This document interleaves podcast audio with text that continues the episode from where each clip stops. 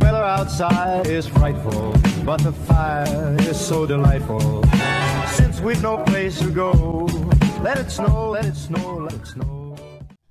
Hello, everyone. My name is Flo Cutrignelli, and today I have my mom joining me. Hello. Hello, daughter.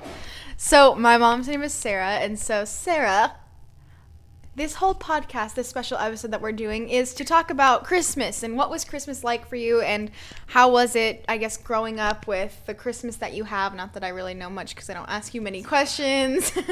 so, what do you think was that really memorable Christmas that you had? Oh, the one that speaks to me is not for good, but for bad. And my sister has a different story. and Enlighten me. when the Cabbage Patch craze was around, Grandma asked us what do we. Grandma, as in my grandma, asked us what we wanted for Christmas, and I wanted this Cabbage Patch. See, Tara wanted a Cabbage Patch also, Which is my Aunt Tara. but she wanted a different one. So when we got our presents, we got the reverse presents. Oh. oh I was very mad. I was very mad, so I changed them. And Grandma swore I asked for them, but why would I ask for the one I didn't want? If you ask the Tara, she swears it was the other way around, but of course that's because she got the one that I wanted, and that was the Oh. better one in my opinion. That is the most memorable. And so then I think like a lot of your Christmases were just cold blooded competition with my aunt. Yes, and then I will. At one point, I noticed that um, we did get a lot of the same presents, and uh, we we would look around the house around Christmas time looking for presents after we discovered where our parents would hide them, Oh. and uh, we developed the art of unwrapping and rewrapping and taking peeks. so you were a complete Christmas bandit. Um, kind of, kind of, because you wanted to see if you got what you wanted. So then what happens if you didn't get what you wanted? You just had to keep your mouth shut until it was actually Christmas or like you would just spoil your Christmas morning o- already knowing what you got. Yeah, that well, you could probably relate to that. You you shake a box you'd be like, close, toss it.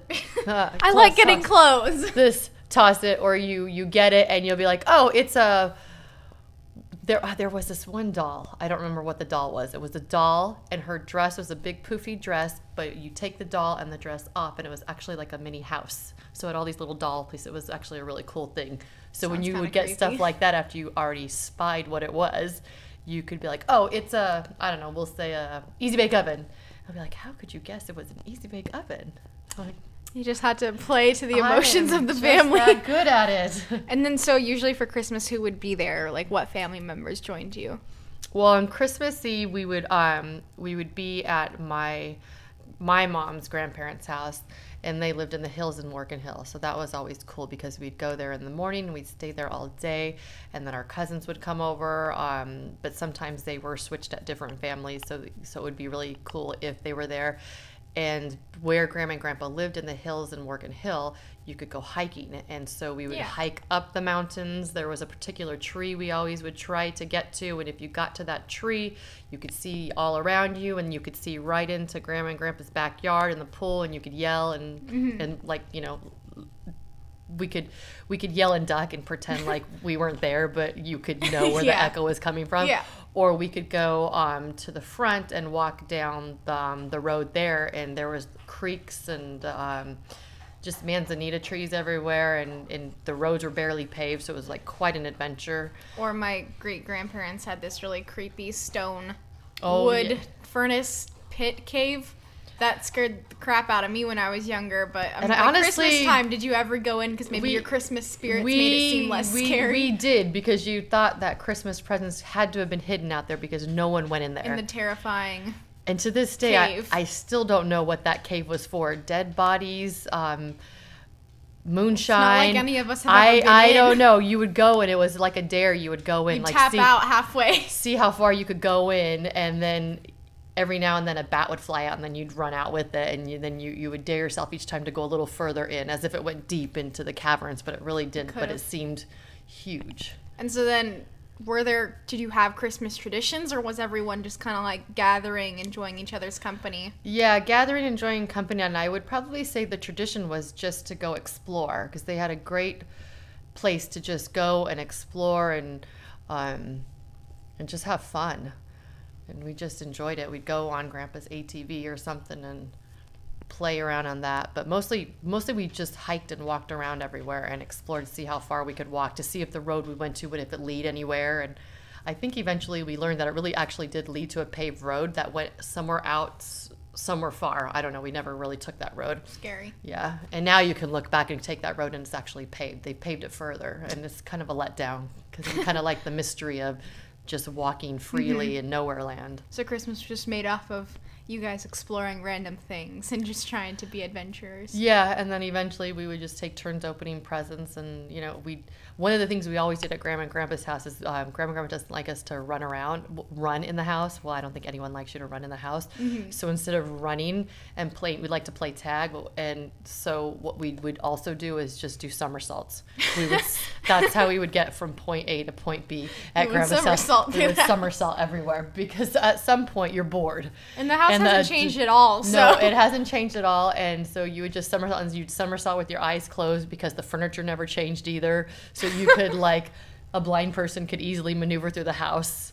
And, and we'd go from there and you'd hit the wall and you know the wall that was the folding doors and you'd go through and then you'd turn left and you'd somersault to the corner and you know yeah. just somersault around And did they ever decorate for Christmas? Because if you've been to my house currently, my house is always terrorized by Santas everywhere, and my mom really likes to decorate for Christmas. But was that like something that you've always done, or is that something that you just had a passion for?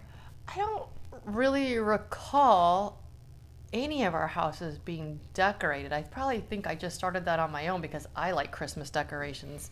So you wanted to pick that tradition up for yourself and it. make your own. I, I like when Christmas throws up all over the house. it's just like Halloween. I enjoy it. So it, it's a lot of fun. And then on Christmas Day, we would um, go to Nan and Tata's house, which was um, my dad's parents' house. And that's when all the family, big Mexican family, so it could be, you know, 30 to 50 people or more throughout the day coming in and out. And Nana always, what she did is she had a very short staircase, but there was this, the same stocking every year for every single person in the family. Oh, wow! And the stocking, and it was an assembly line for my aunts and uncles to put these stockings together. It would always be um, some kind of a mandarin, uh, maybe an apple, but usually just a mandarin or an orange. Mm-hmm. There would be these chocolate bells, chocolate t- foil covered bells, and, and nuts and popcorn balls. Is there That a was- reason for so much food, or is it just the Christmas? no, it was just it was eating just a simple stocking, but it was enough to give something for everybody, uh, cost effective wise. Yeah. Because it was such a big family, because you couldn't go all out and give everybody like this fancy stuff, you know, and uh,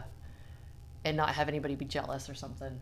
But it's nice to get to like eat your eat your nuts and mandarins in the morning and just enjoy each other's company. Well, no, that wasn't in the morning. We would just sit there and stare at them. They wouldn't let you open them until later? No, because the chocolates in there, and they would just stare at us all day. And then I think when we got to leave is when we actually got to take Oh, our so they stocking teased you out. with Yeah, and everybody stared. But on that day also we'd have um, tamales because back in our day tamales only came out one time a year and that was at christmas time and it was a big ordeal all the family would get around and put them Mm-hmm. together or thought they would make menudo i didn't like menudo though um, and so nowadays when you see tamales all year round I, we just think like there's something not right.